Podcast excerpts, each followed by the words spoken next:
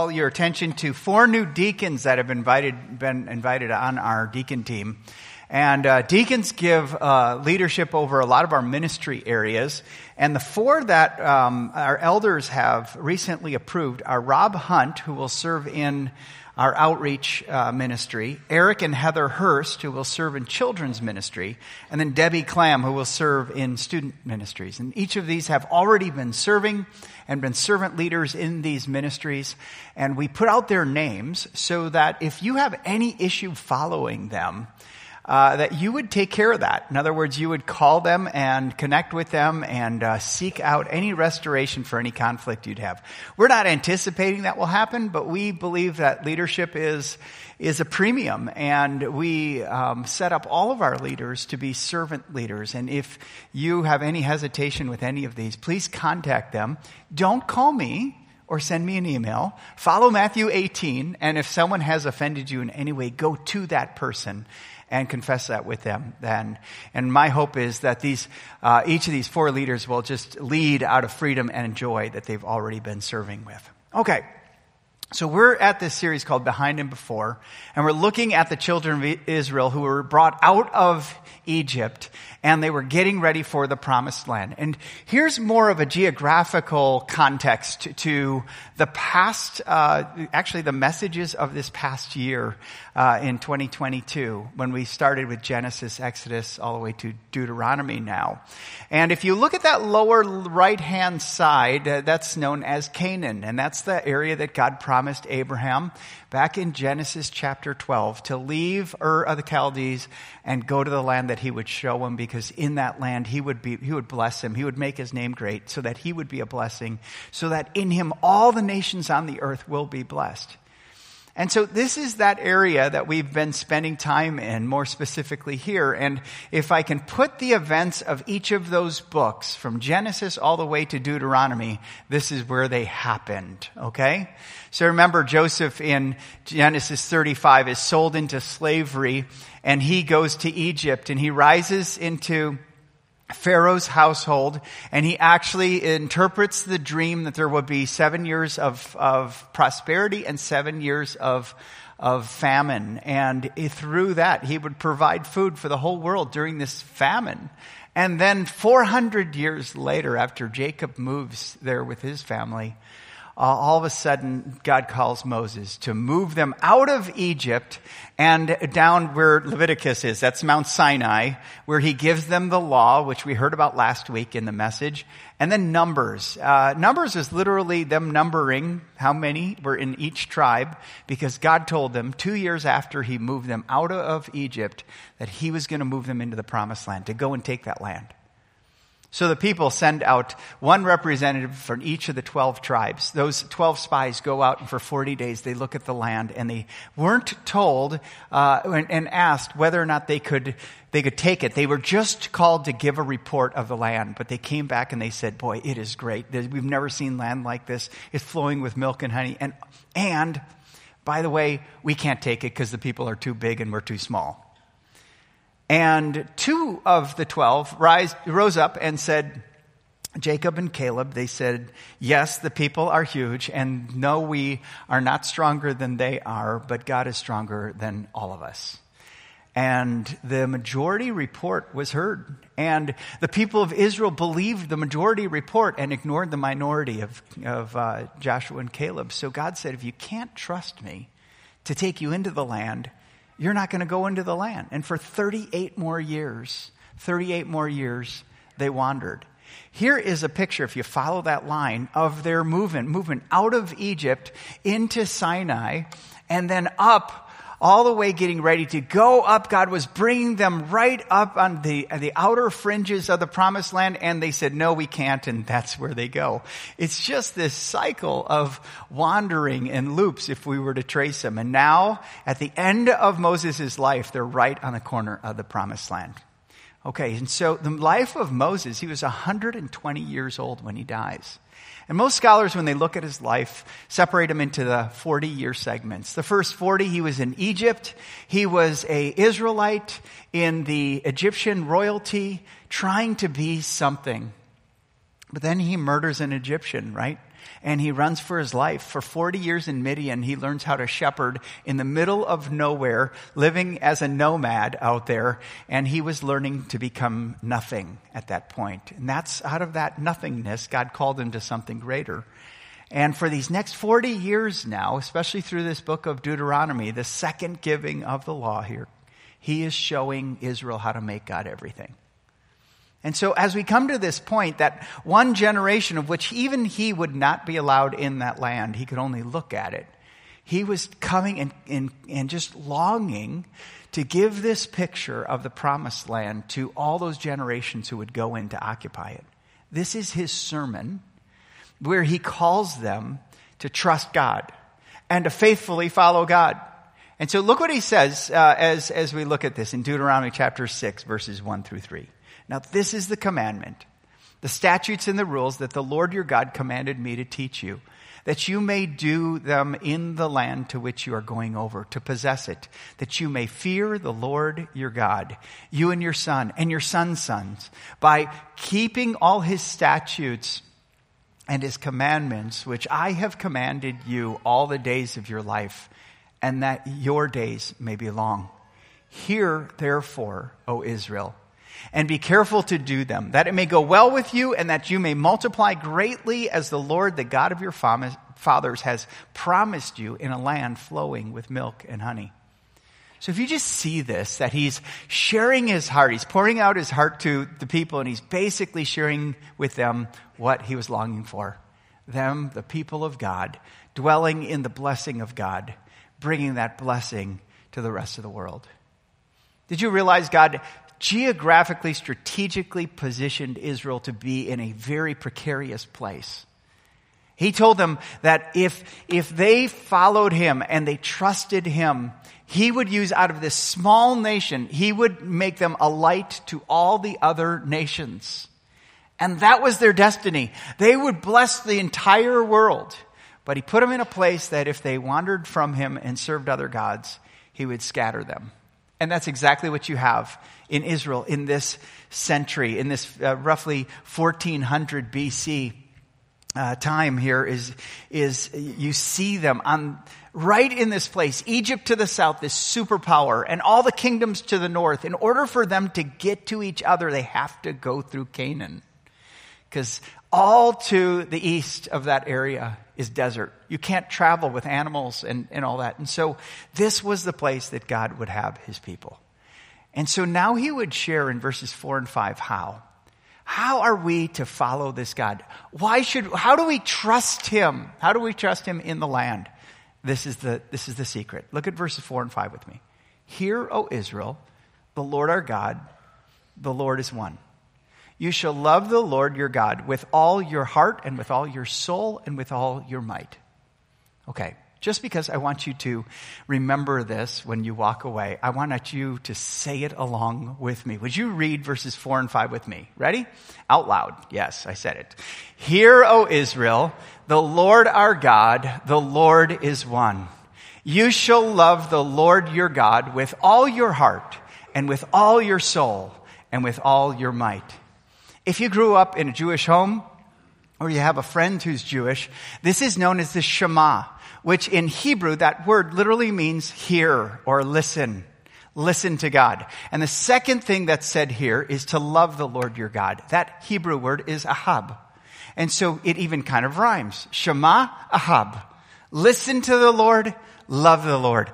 That's how you follow. That's how you trust Him is to make your major motivation the listening to His word so that you might love Him more.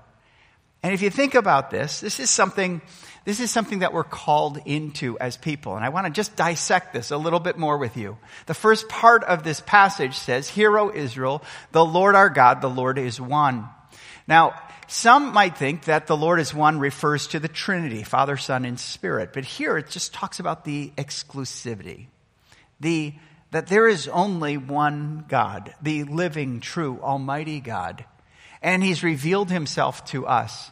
And, and he is the one above all other gods, out of all the things we could pursue in this world, out of all the things we could worship, all the, all the things that we could make more important than everything else, he is the one to be first. He's our priority. He's the one and only. Second, because he is that, love him. Love him with all your heart, with all your soul, and with all your might. God is my first love, basically, is what this passage is saying. He's not only the one I love, but he's the first one I love. He's not, I do this, this, and this, and then I love him. He's not fourth on the list. He's not second on the list. He's first. And he receives the priority of my love. And so when God is my first love, what can you expect to happen in your life? I want to propose there's three things that will happen in your life when you love God as your first love. First of all, your heart will be fulfilled. Here it says, love the Lord with all your heart. In the Jewish perspective or understanding of the heart, it wasn't like the American standard of our, our hearts. Our hearts in our current view is that that's the picture of our desires and our longings and our passions. It certainly meant that, but it meant more. Here it included the mind. The Jewish perspective meant that everything that you process, all that you know, all the understanding that you have, and, and all that, that, that uh, processing of your mind, as well as the longings and desires and the motivations of your heart, is to love God, is to love God first with everything of your heart and with your mind. Now, when you think about this, when you think about this, you can say, How am I fulfilled when I do that? Well, God's not up in heaven like a precious moment figurine where he's kind of just looking here and here and saying, I love you, love me back, or will you love me back? And he's not like us in a jealous romantic relationship and we don't think that person really loves us. So we're always wondering, how do I stand? You know, do you like me? Check yes or no. God is not that kind of relationship. He is someone who has loved us without limit. He has loved us unconditionally. And so when we love him, we, he sources us with the love in which he loves us. We know that we're loved. That's one of our greatest desires, whether our processing of where we stand with people or whether our desires and our passions, uh, we, we want to know that we are loved. And our Heavenly Father, the creator of the universe, has called us into loving Him as He's loved us. See, we should know by now because we've been in Genesis. Remember when God created us in his image? You have Father, Son, and Spirit, the triune God inviting us in. That's why he created us. He fashioned us in his image to be loved by him and to love him. And he gives us that. He gives us that. And when we do that, our hearts are fulfilled. Secondly, our souls are grounded.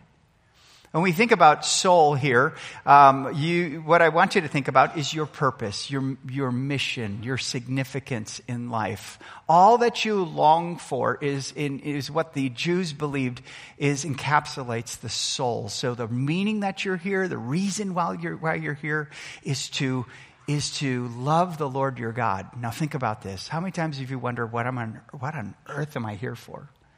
How many times have you wondered, who am I? We almost ask that, ourselves that question all the time.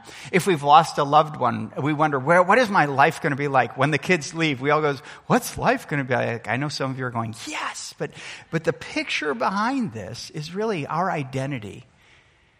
And unlike the identity of our current culture, which thinks you have to discover it and then you have to force it on others to affirm, God says, I have loved you. He said to Israel, You're my firstborn son. And, and so, what he's basically saying is, Would you allow me to love you and fill your life with love so you can love me and love people around you? If you want an identity, God gives it to you. You're beloved. You're beloved by the King of the universe. That grounds your soul that grounds your soul. You won't look around when you're loving Him with your first and your best. You're not going to look around and the approval of people or acceptance of others is just not going to have its weight that you thought it had when you weren't loving God and just wanting people to love you back, or when you gave love with conditions so that other people would love you back. God's love grounds us. It grounds our soul in Him. And then finally, uh, our strength is renewed. Here it says, uh, you shall love the Lord with all your might. And that word is one that's more of an interpretive word. The literal phrase of that is your everything with everything, or your all in all. The completeness of your completeness, the totality of your totalness. I mean, it's just this picture, just in case you can skirt your heart or your soul. There's nothing in your nothing that you have that shouldn't be used to love the Lord your God. God's your first love. And when He is, your heart is fulfilled, your soul is grounded, and your strength is renewed. In other words, you find your rest. I see that in a lot of people. I've done that over the past two years with all the uncertainties of life, with all the frustrations of leadership. I've been exhausted. And so I even needed to be reminded daily that I'm the beloved of God. And that's what my prayer is for you this weekend is that you would know that you know that you know that God has loved you. And he's loved you and he calls you in to be loved by him and then to fill you with his love so you can love others the same way he loves you. See, that's why my greatest prayer for my wife and my kids are always that they would love God with their first, that He would be their first love, because when they are loving Him, they love people around them like He loves them. He's the standard. It's not this world that gives us our standard, and that's where we find our joy. That's where we find our joy. So, what Moses is ultimately saying is the way to live faithfully with God is to love Him faithfully. The way to trust God is to love Him with all your heart, with all your soul, and with all your might. Let's keep reading now. It says, And these words that I command you today shall be on your heart, and you shall teach them diligently to your children, and you shall talk of them when you sit in your house and when you walk by the way, when you lie down and when you rise. You shall bind them as a sign on your hand, and they shall be as frontlet between, frontlets between your eyes. You shall write them on the doorposts of your house and on your gates. Let's just pause. Here's there's three, three arenas or three contexts that, that Moses is telling them. You need to love the Lord your God. You need to love him personally. You need to love him with your family and you need to love him in your community. And I want to kind of talk to you about these because this is really a powerful statement. We get a, get a, get a look into how God works in your life and how he uses the family to change society. And whether you're a single parent or whether you have two parents in your home, each of us are called as parents to do this personally so that we can give it to our families and we can live it in our communities. Let's look at the first one. We talked about loving God personally with all of our hearts, with all of our soul, and with all of our might. But ultimately, what this is saying here is look at it. In order for these to be in our families, they must first be in us. He says, These words that I command you today shall be on your heart. Can you imagine just receiving that? This concept, I'm to love the Lord my God. The reason I live, the reason I'm on this earth, is to love God with my first and my best. Then it says, You shall bind them as a sign on your hand, and they shall be as frontlets between your eyes. When I travel to Israel and I go to the, the uh, Western Wall, there's uh, Jewish rabbis there with leather straps. They literally strap these things around their hands and they hold the Word of God with, with that one hand so that they, the Word would be bound to their lives. And then they have these really crazy wooden boxes, like a phylactery, phylactery that's called, and it's put right between their eyes and it's strapped around their head like a headband. And they have in that the Shema, which is, is known as the Shema. They love your Lord. They, he is one. You shall love him with everything about you. And they will sit there and they will pray, holding the word, moving the frontlet between their eyes. Now, that was a literal interpretation of what God was calling them to be. But I don't want you to miss what our application is today. Because I don't really want you walking around with straps of leather and a frontlet between your eyes. That would probably be more of a distraction to the love of God in your life. But here's what I want you to do. Everyone hold out your hand like this. So you think that hand, everything that hand is going to touch this week. You think about every, every thumb on that hand that is going to type a message or tweet something or type something with your hand or bless or curse. Okay? And that hand, everything you touch, is to reflect the love of God that's in your life. What if God has given that hand for you to reflect the love of God? Okay, keep the hand out. I know, hang with me, hang with me. I want you to take the other one and go into the silliness with me right now. Take your other hand and put it right between your eyes. Okay? Look around you, just so you move. Okay? All right, you can take it off. I don't want you to look like crazies here, okay? But what I'm saying there is nothing that you could see where if you have the love of God at the forefront of your eyes, where you view it through the lens of His love. You see, with your eyes, with your eyes you judge. I do. I can see someone before they even say a word, but depending on how they might be dressed or where they're not in the coolness picture of spectrum of how I rank cool people or not, I've already made a decision before they come. And what if, what instead of my judgment, I saw the love of God and I saw how He loved me so that when I looked at people, I would love them the way He loves me.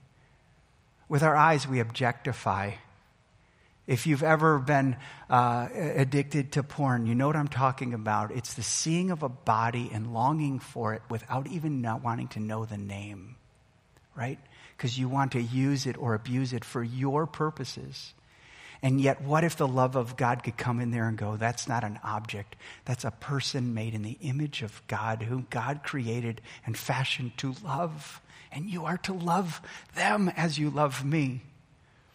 See, what if, what if we could look at things and as you're marketed, you could even see with all the emails and all the little pop ups, and since you bought this, you need to buy that. What if all the things of being a consumer, know, that everything you saw that makes you move from, oh, I want that to, I really need that. What if we could move that into something that was controlled or governed by the love of God?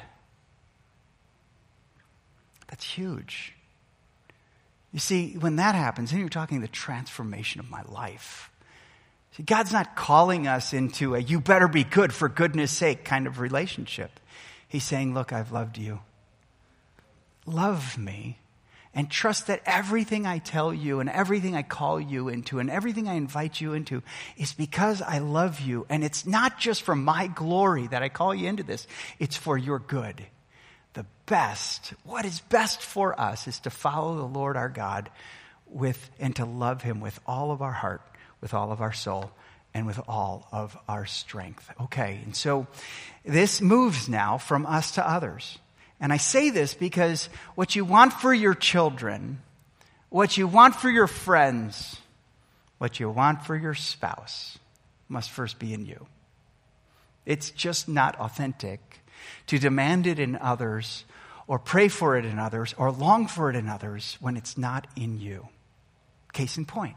You can't just go, Will you people please be patient? okay? That doesn't work because you're not patient. Just that statement, just that word is not patience. And if you are loving yourself and you are longing for life in your little universe, and any type of sacrifice, any type of discomfort, any type of impatience that would come, patience come into that way, you leak that to others. You can't give to others what you don't have. And so that's why it says this must be on your heart. It's got to be in you before it goes to them. And this applies to everything. It applies to marriage. Why isn't my spouse not more caring? Why aren't you more caring? Why isn't my spouse more sensitive to my needs? Why aren't you sensitive to her needs? See, it has to be in you. It gives it the best chance. If you have a spouse who's not a Christ follower and you just long for them to be a Christ follower, how are you loving them like Christ loves you? That's your best inroad to the gospel advancing in their lives. What you want for others must first be in you. And so this is where it moves from your first love to the love in your family. Look what it says here. It says, You shall teach them diligently to your children. Teach them diligently means it's persistent and it's faithful and it's unrelenting. In other words, you will choose to love the Lord your God with your heart, with all your heart, with all your soul, and with all your might in every relationship that you are in. It says, teach them diligently to your children and talk of them when you sit in your house and when you walk by the way, when you lie down and when you rise. Look at verse 9 there. You shall write them on the doorposts of your house. If you ever walked into a Jewish home, most Jewish homes have the Shema on their door frame. And if you are Jewish, usually kiss your hand and you touch that, that uh, Shema, uh, that little plaque there, and you walk into the house. Because it shows it's a blessing. This will be a house that, we will, that will be ruled by a love for God and a love for each other. Doesn't that make you want to write something and put that on your doorpost? I'd love to do that, even in a Gentile house. but here he's talking and he's giving them instructions. And this is the real practical instructions for how to move it because he knew that the way to, the way to move society is the way to move the family. And look at the intentional practices that he talks about. First of all, when you sit down. I think what he's talking about there is our meal structures, okay? Sitting down as a family. That's the number one time we do that together. And I'm not necessarily talking about McDonald's and all the fast food things or Chick fil A in the back of your van. I'm talking about sitting down, being intentional, and be, talking about God in a, in a comfortable way, but structured. So, like when my kids were growing up, we had three boys. We would read one chapter of the Jesus Storybook Bible. And it pointed, every one of those stories, Old Testament or New, pointed to Christ. And it was easy for our kids to understand, had lots of pictures, so we would show them that. We were intentional. Didn't take a lot of time, but we were intentional. We tried to do that every night. Then my kids got more fidgety. and the Jesus Bible started, okay, Dad, we've heard these before. So we played what should you do? And we talked about being a lover of God and a follower of God. What should you do if this happens? And we just went through different scenarios as they were in elementary school, what you should do. And we talked about the bully on the bus. There was a bully on our bus. And Cheryl and I were thinking, we just need to pull our kids off the bus. I don't know. There's one person driving the bus and all they can do is, I'm going to pull this thing over, you know? And so we're going to take over and we're going to have our kids and keep them safe. Or, we could talk about what would a Christ follower do with a bully? And that's what I would say. Guys, what do you do when there's a bully on the bus? Jack, my middle son, punch him in the face. We said, no, Jesus wouldn't do that. Jesus wouldn't do it. But what would he do? And we'd all laugh in this time. Nothing was perfect, and who knows where the conversation would go. But it was us relaying our faith to our kids, and our kids articulating faith with us. Didn't take rocket science, but it did take intention. And then we move from that for what happens in these informal settings, which says when you walk by the way in Deuteronomy 6. These are informal conversations that you have. Like, do you have, it's so easy to be wrapped up in just, how was school? Fine. Did it go well? Yes. Did you have fun? Yes. And that's the, that's a totality. So you just ask yes or no questions. Um, without a love for the Lord, you will always ask them, how did they do in school? How did you perform in athletics?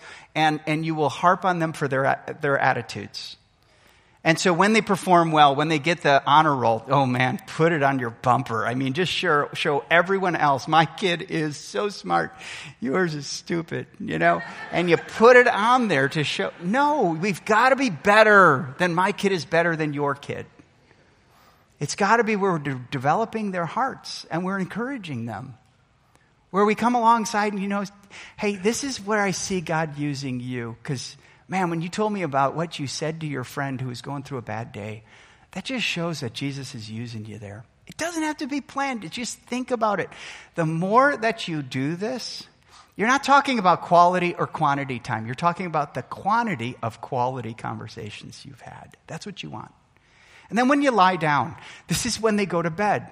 Obviously, when they're younger, this is more important, but I would continue this into high school if they let you in the room. and I would say, as long as you got a pathway into that room, uh, come alongside your kid and let them know that you love them, that you're proud of them, that you believe in them. Put your hand on them and bless them. This is eye to eye, face to face. Do you know when I was in student ministry, how kids longed for this. Seniors in high school hadn't had a meaningful conversation with their parents, and they were parents who brought them to church every week. Folks, think about this.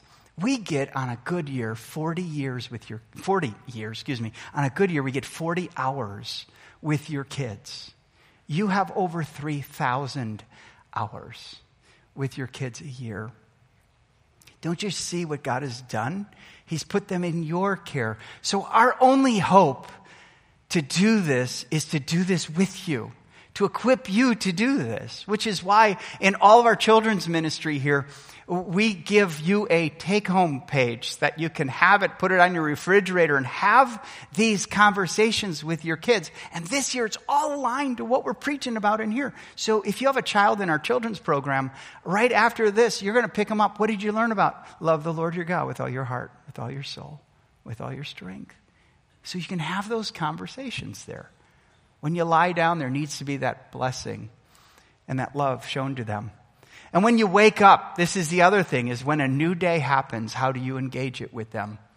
And I just remember writing a note every Monday morning on a three by five card. I'd write a little note there. And I tell them how proud I was of them. I give them a word that I could think about that I see God doing. Not a word I wanted them to be, a word that they were that was positive.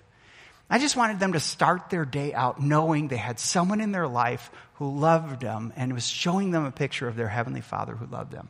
And you know what? On some of those notes, it was classic.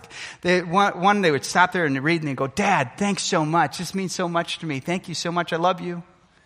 And there'd be other mornings where it would be on the front porch, fell out of their hand before they even got into the car, and I would pick it up and I go, so this is how much you love me as they drove away. No, I wouldn't do that.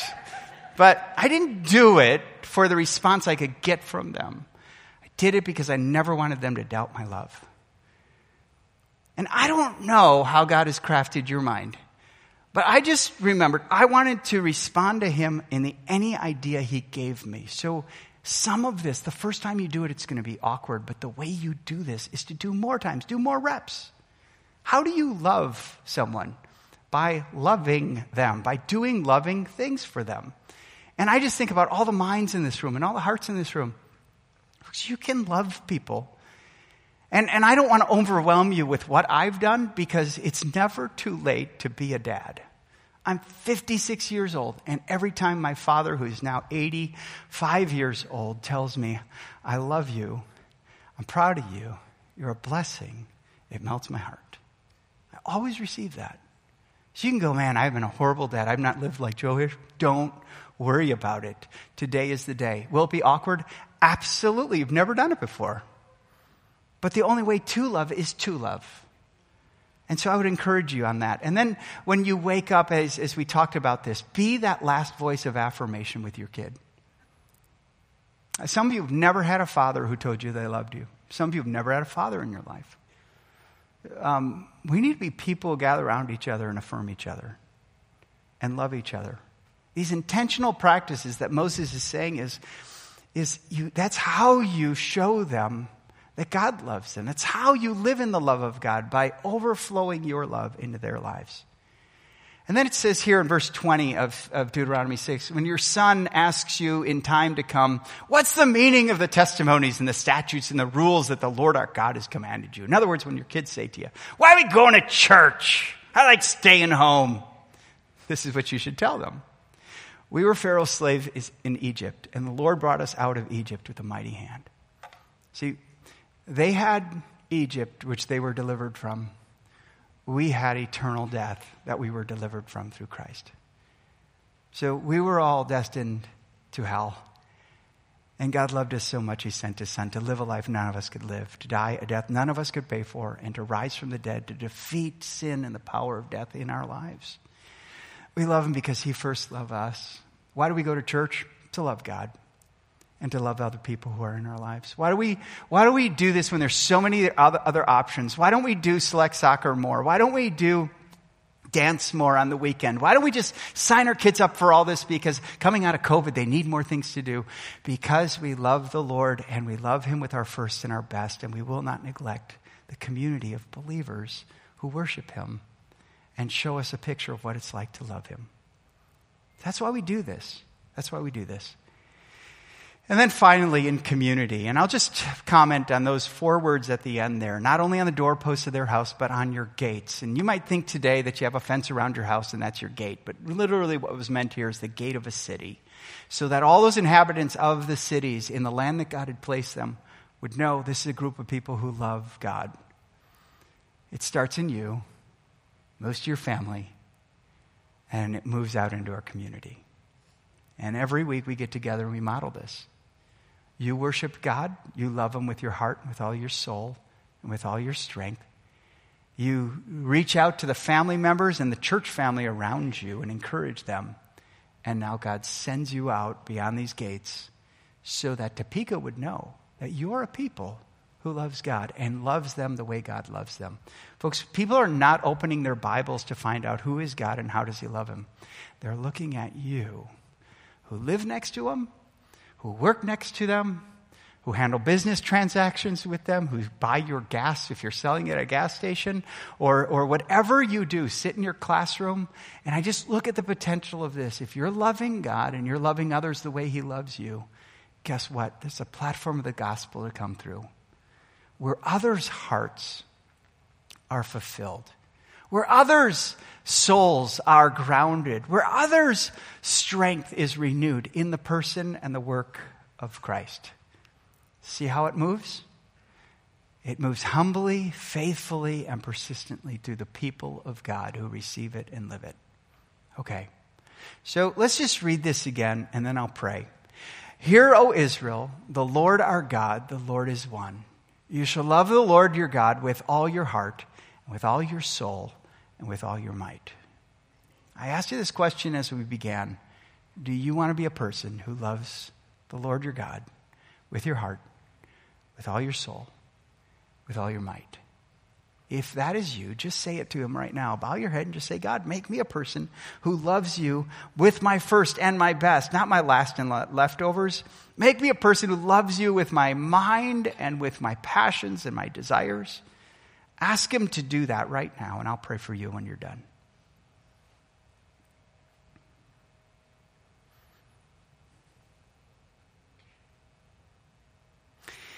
Heavenly Father, we thank you for these moments, these moments where we get to see your heart, your heart of love for us and your invitation to love us back. May we be people who love you personally so that what we want for others is in us so that we can give it we can give it to the, and reflect it in all the relationships, everywhere, all the time, to the people you have placed in our lives. And may you use us as families that are loved by you and love you to go out into this community and show them the love of their Heavenly Father. It's in Christ's name I pray, and for His glory that we live and love, we pray. Amen. Before we dismiss, um, I need to let you know that February of 2022 celebrates 20 years of Joe being the lead pastor of our church.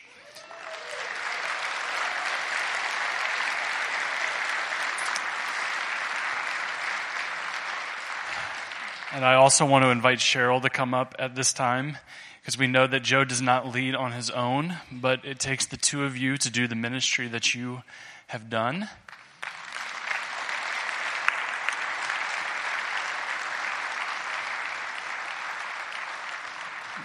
And so for 20 years, they have led and shepherded and spoke into us as a church. And so we want to take just a few moments to have some people speak into them. And so at this time, I want to invite a couple from their community group, Paul and Mary Meyer, to come up. And two of our elders, Greg, or not Greg, Alan Wynn and Bill Hess, to come up on stage as well.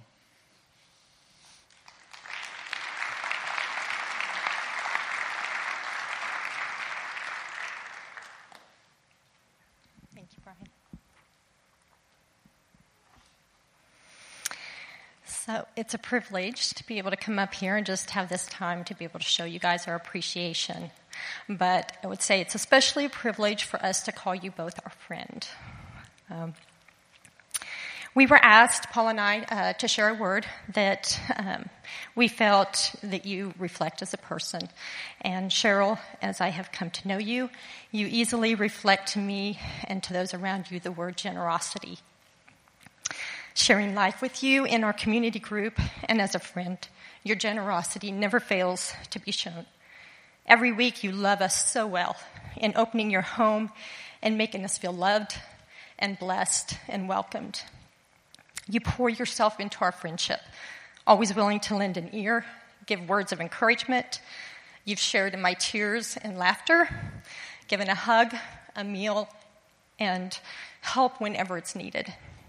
You have generously given your time and energy in serving our church through the years in so many different ways, so many different ministries and activities, both visibly as well as behind the scenes, but always where a need is.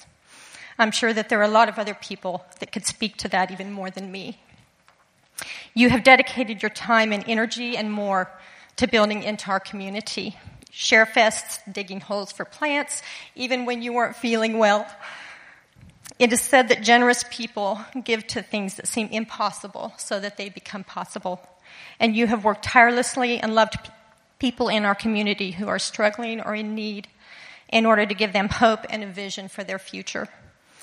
You reflect generosity in all these ways, Cheryl, but I believe that your greatest example of generosity is in the sharing of your faith with others. It is very easy to see where your treasure lies. The conversations that we share are always filled with God's truths and His promises. I am so thankful for you, Cheryl, and for the generosity that you model to me and to everyone around us.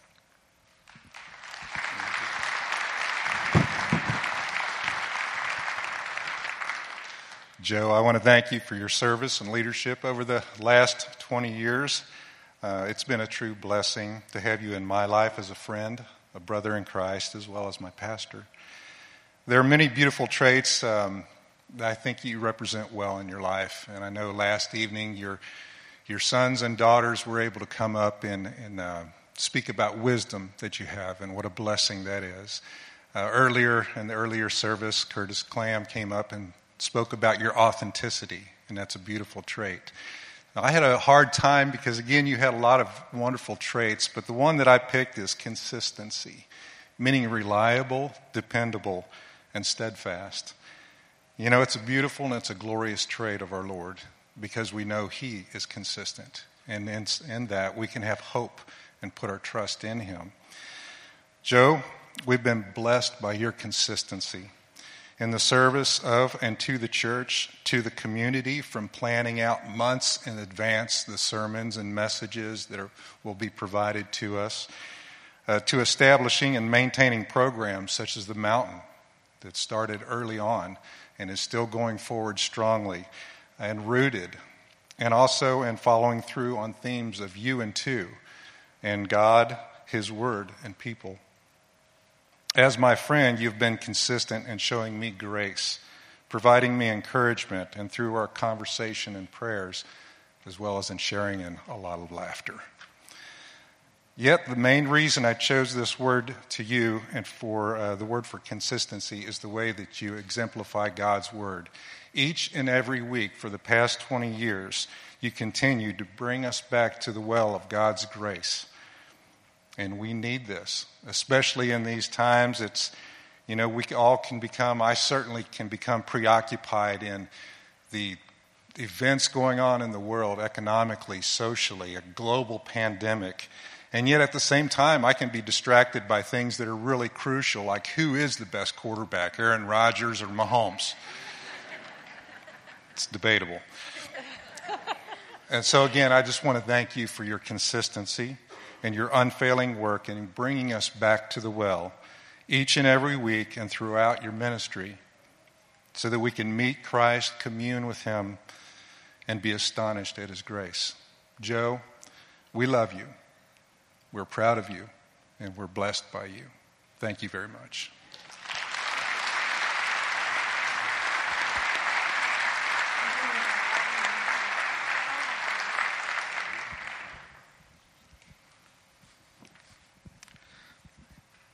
Hi, I'm Bill Hess and one of the elders here, and we wanted to, uh, as elders, we wanted to recognize Joe and Cheryl and thank them for their 20 years of service here. And we have a, uh, a gift here that they received every service. it's a, it's for uh, uh, one week of uh, yeah, yeah, not not three extra weeks of vacation, just just one week, and uh, airline tickets for anywhere they want to travel, and and some spending money. So we hope you guys enjoy that. Uh, you've well earned it. Um, I don't know. If, I don't know if you guys realize or not, but I did some searching online, and the average time a senior pastor stays, the median time is about five years. Three years for smaller churches, and for larger churches, uh, like our size, more it's more like 15 years. And so Joe has done quite an accomplishment staying here for 20 years. That's, that's really unusual and remarkable. Um, many times uh, when Joe when Joe was first here, we were 100 people, and then we were 500, then we were 1,000. Now we're in the thousands. Um, there were plenty of times when Joe could have gone to bigger and older and more prestigious churches and, and got greater salaries, but Joe uh, said yes to God's Spirit at work here and chose to stay here and serve faithfully here. And we're, we're thankful that he said yes to God. Um, and also, those churches have, may have had mountains and oceans, and but he stayed faithful here in Topeka. So uh, I remember, and I don't know if you do, Joe, but I remember sitting on my front porch when you came to interview, and we talked about where the church had been and and where we wanted to see it go, where the elders wanted to see it go in the future, and uh, we've always believed that God has had a plan and a purpose for FBC, and the thing is that with God, His plans always seem to exceed what our vision is, and uh, I think Joe, you've seen that as well, and God has done greater things with His church and using you, Joe, than we we would have ever imagined or hoped for, and so God has certainly showed Himself faithful.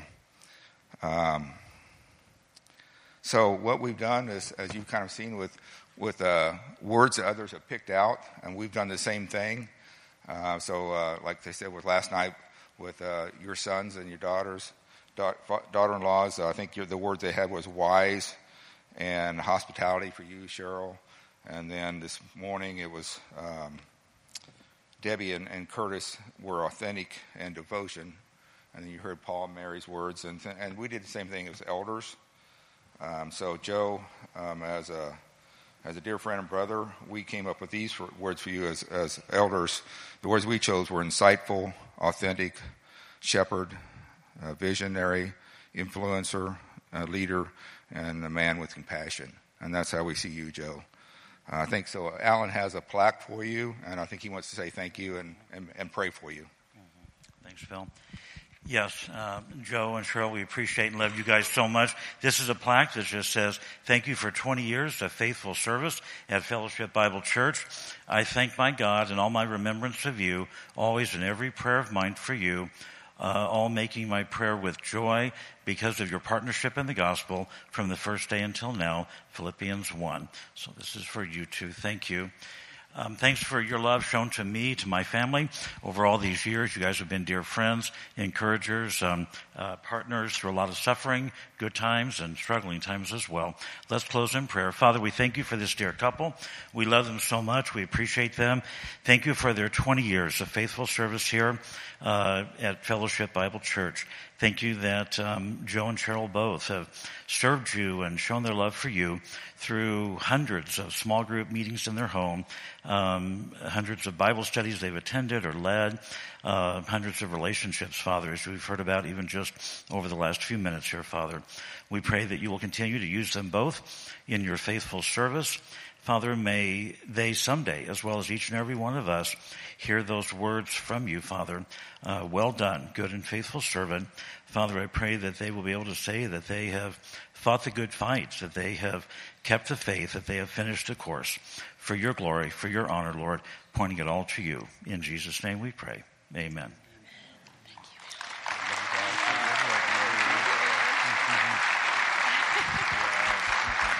Love